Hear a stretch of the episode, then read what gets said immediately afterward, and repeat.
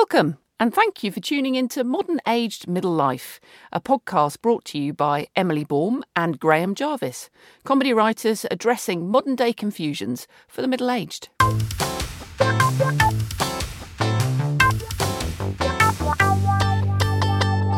Ladies and gentlemen, sit back, relax, light a candle, perhaps dig out an old plastic rose that you got from a dodgy Italian restaurant 20 years ago, put on some Nana Mouskouri, look your loved one in the eye, that can be a male, a female, a chinchilla for all we care, and remind ourselves of what Valentine's truly means on this glorious Valentinian day.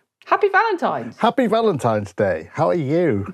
I'm fine, thank you very much. Well, no, I'm not. I'm on the cusp of going into lunacy in its extreme format. But I'm grateful for the fact that we have days like Valentine's Day to tether me back to normality. How are you doing? I'm good. Haven't opened any cards today so far. no? We've had one of those happy Valentine's Day morning where everybody's running about doing things. You've literally just fallen out of bed, put a fleece on, and then stuck yourself in front of the FaceTime, haven't you? You can be honest. You can be honest. There are going to be others listening to this who are still in bed. Oh my. There are people that are going to be listening to this on the toilet. We're not here to judge. We're just grateful that they've joined us and that they've used air freshener. I haven't just got up, I've had a coffee and some breakfast, mm. but it's not that perception of Valentine's Day. These days, people think, oh, should I be doing breakfast in bed for my loved one, bringing a tray of scrambled eggs and a hmm. fresh glass of orange juice, or perhaps even a Prosecco orange juice mix? Hmm. But in fact, that's so far from reality in our house. Nothing says I love you like trying to get your other half drunk before 9 a.m. no, I think you're right. It is sad. I think when you've been in long term relationships, Valentine's Day takes on a brand new meaning. So, my Valentine's Day this morning, I said to Chris, Happy Valentine's Day. Her response was, You wouldn't believe it. The dog's dragged its bottom on the bedroom carpet and now there's a poo stain. Oh no.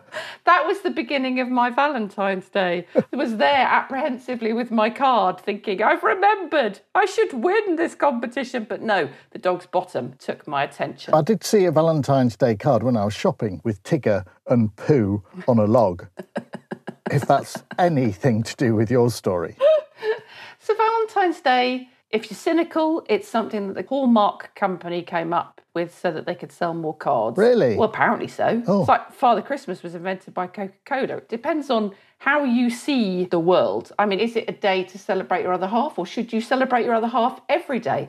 Is it a day to make people that are single feel like pants? Well, I don't know, but you're worrying me. If Coca Cola and Hallmark get together, I'm going to block up our chimney for starters. There's no way I'm going to have somebody with a bow and arrow flying down our chimney every year. I remember when I was single, Valentine's Day being painful. Yeah? Oh, I hated being single. I was terrible at being single. I was needy. I was usually drunk. Valentine's Day, I just remember it being a miserable experience when you're being single. And it shouldn't be. You don't have to share chocolate. You can drink Prosecco in bed in your nightdress. You don't have to shave your legs. You don't have to buy nice underwear. You don't have to make any effort whatsoever.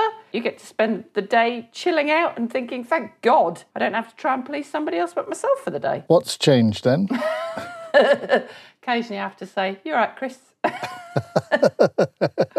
Do you think being single on Valentine's Day should be a sad thing? No, because I think you look forward to getting some real Valentine's cards. Mm. I mean, I can remember probably about 10 years ago, we got different Valentine's cards through the door. I would post three Valentine's cards and you'd go to great effort, get somebody else to write one. You'd do your writing upside down and back to front, or perhaps writing in a mirror, loads of things. And it was pathetically obvious. Jill is somebody who does not hide her reaction. She'll say something like, Well, you obviously got Angela to post that one because it's her writing. I'm thinking, why didn't Angela do as I asked? Why didn't she do it upside down, back to front, in a mirror? And then she'd look at mine she'd go, You did this one last year. So multiple Valentine's cards were just put on the side with a sigh. Nothing exciting in there. There's no secret admirer. Mm. Just feeding the Coca Cola, or was it Hallmark machine? Hallmark. So that was the aim of Valentine's card when you were younger. When you got one, it was a wonderful surprise. You thought you had a secret admirer, and then you realised it was from your dad, and that just creeped you out. Do you know what I mean? It was all a bit like, okay, I'm fair enough with family members sending you Valentine's cards, but there comes a point where you're like, oh, that's a bit uncomfortable. I'd like one from a genuine admirer. I think that's how Jill got to. She felt, mm. wouldn't it be nice to have the actual thought behind the Valentine's card? That someone is secretly admiring you. Mm. But then I think we got if you admire somebody secretly, it's creepier than it is love. All the married people getting Valentine's cards supposedly from people that secretly want to be with them. I mean, what are they going to do with their partners? Bump them off? How does this work? Well, I do know a couple of people, just as an aside, and I'm not one for gossip, Graham, but I do know a couple of people, and they then reignited previous loves from school via the Book of Face and ended up leaving said wives to go off with other ladies. Oh, mm. what, just for Valentine's Day? No, they actually ended up going for life. Oh, that'd be a trick coming back yeah. from that one. Yeah, that would be difficult. wouldn't it? I'm leaving you. I'll be back at six. Yeah. what we having for tea? Do you want me to get anything in on the way back? so they did do that, and often it's because they felt they weren't being appreciated. And was that on Valentine's Day or just a general rough day? Well, I think it was just in general, but it's that whole, as you say, someone admiring you and wanting to reignite that feeling of that first love, that courtship element. And that's the exciting part of finding a new partner, and that's the enjoyable bit. We're at the stage now where we're just grateful if they've got pajamas that don't have holes in, and if they haven't farted on you for 24 hours. What a lovely picture there. An oil painting of your life, I think we had there.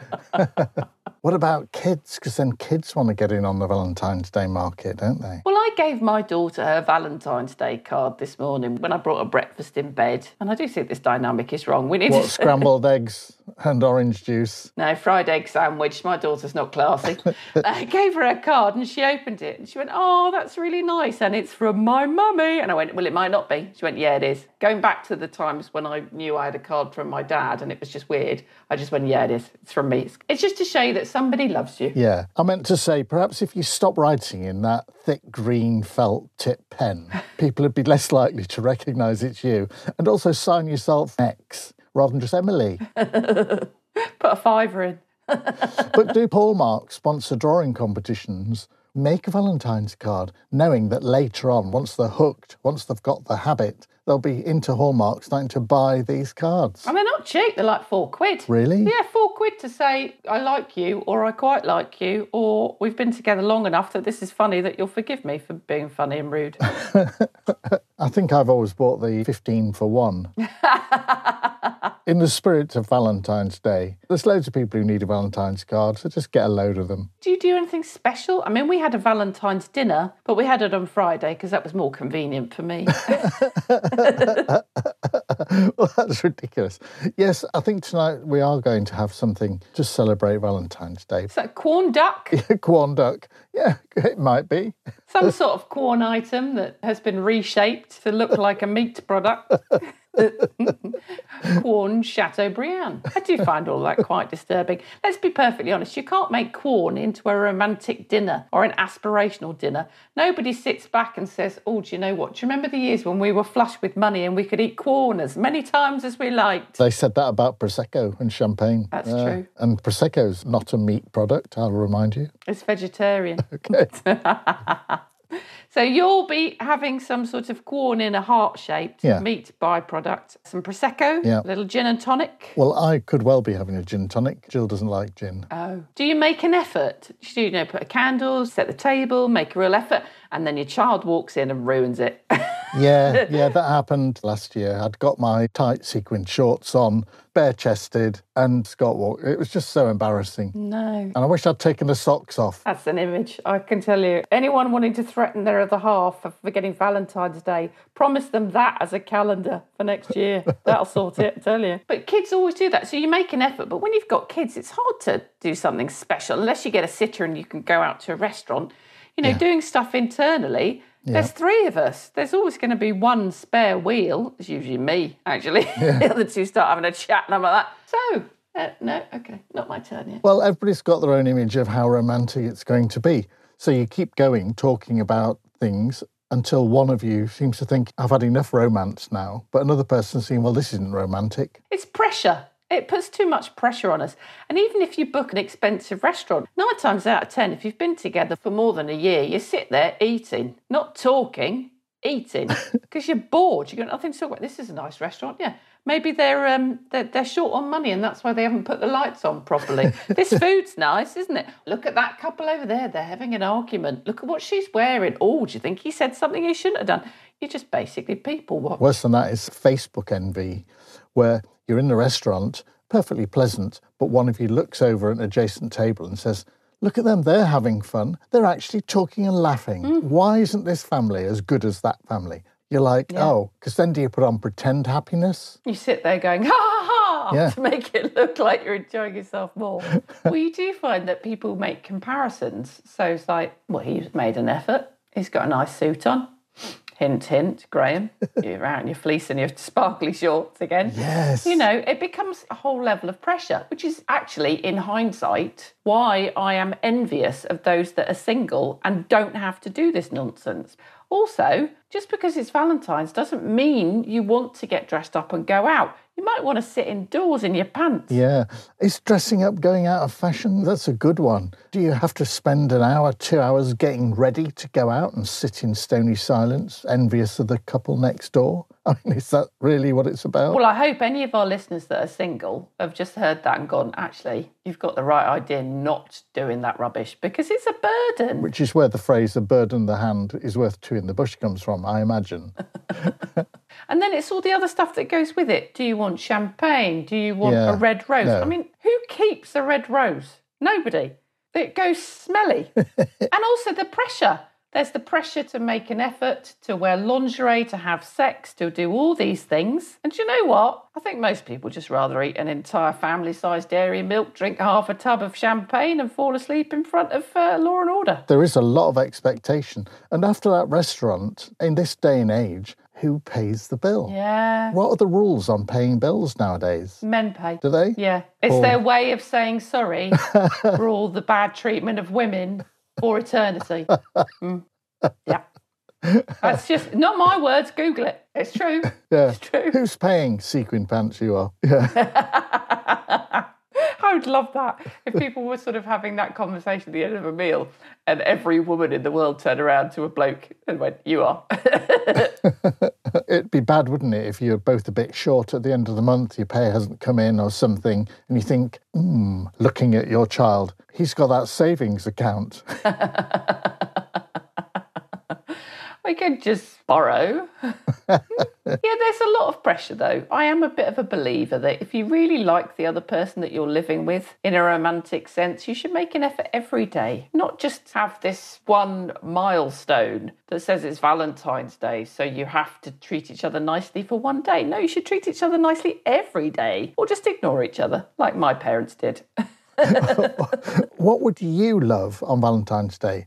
As you go to bed at night on February the 13th, are you thinking, oh, I hope tomorrow I get woken up with a peck on the cheek and here you are, darling, here's your favourite breakfast? No. I'm usually the instigator, not the receiver. Okay. So I organised to have Valentine's dinner delivered from a very nice restaurant in London. We had that on Friday. All three of us had special treats. So we had lobster, we had crab, we had steak, we had champagne. I had a lot of champagne. By the end of it, it was party for one.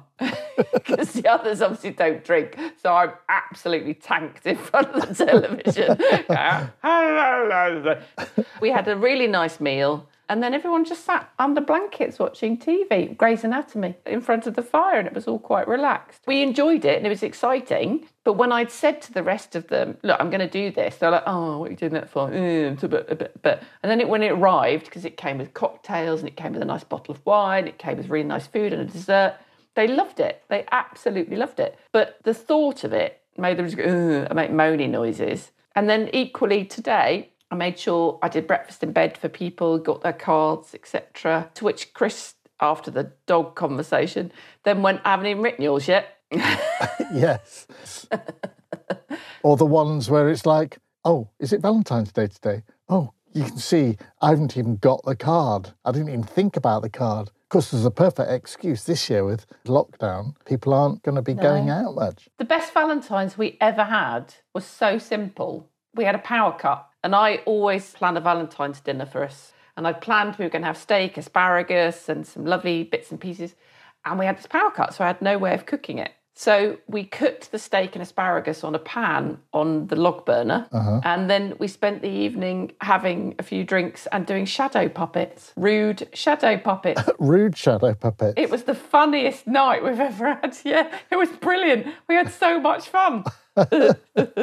When you've seen a power cut, I think of Valentine's Day last year when I got a paper cut opening my Valentine's Day. Not quite as dramatic as yours. What's the best Valentine's Day you've ever had? Do you remember a really particularly good Valentine's? I think most of the Valentine's Days since I've known Jill have been good.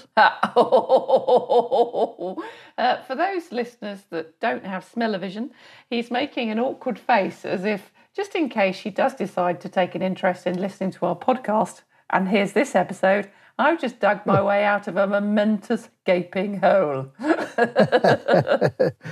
Jill was really good at sending Valentine's cards that you weren't sure were from her. Oh. She was much more advanced than I was at trying to disguise handwriting. Why do Valentine's gifts always have to be a bit tutty? Like heart shaped chocolates, and they usually taste quite revolting, or they have liqueurs inside them, which is again makes you kind of go, whoop, that's that's vibrant. You know, you've got edible knickers, dead flowers. People give you flowers, expensive things that will be dead in a few days, which is sad. I'd rather have a tree that's planted and living, and inappropriate underpants, which is great. You know, men will typically, and women, will buy their other half's lingerie. Well, that's lovely. But actually, this time of year, you want winter huggers. You want stuff that's going to go up under your boobs and covers you down to your knees. Something with more holes in it than a tea strainer. Not really very appropriate this time of year. Think practically, people. And then what else do we get? I don't know, booze. It's all like, let's make you fat, let's give you diabetes, or you're so boring, if I get you drunk, I don't have to listen to you anymore. Jill was very clear that she did not like roses. And the idea of paying what was a ridiculous amount of money for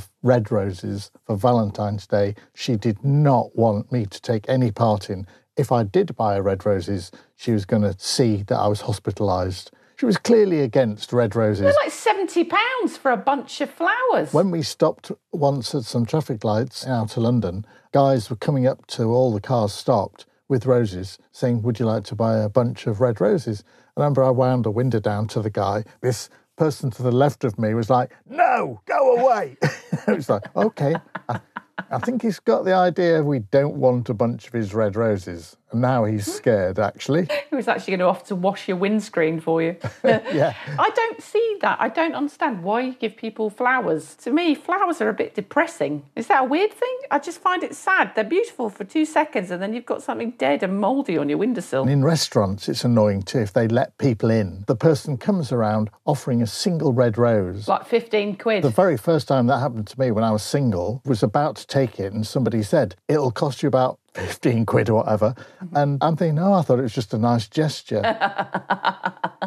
the innocence of an idiot. But it's awkward. It's like being badgered into buying it. And if you don't buy it, it makes you look like you're mean, or it puts pressure on one of you to buy the red rose. And it's always typically the bloke. Yeah. Why? Because someone has cornered you. If you were in a restaurant and someone came up to you and said, Do you want to buy an Audi? you wouldn't be like, I feel really pressured. I've got to buy this car now because you've got me cornered in a restaurant. There's nowhere else to go. It's the Facebook thing too. If you don't do it, you look around and there's the table of all the people that were happy, smiling, laughing, having a great time. And all the ladies on that table have got a single red rose and looking delighted about it. And the blokes are looking smug and they're looking at you, your table. You haven't smiled or laughed once for the last half an hour. And now you're sending the woman bringing joy with a red rose away. I mean, what sort of hole do you deserve to be thrown down? This is already after you've said to Jill, we won't need a starter.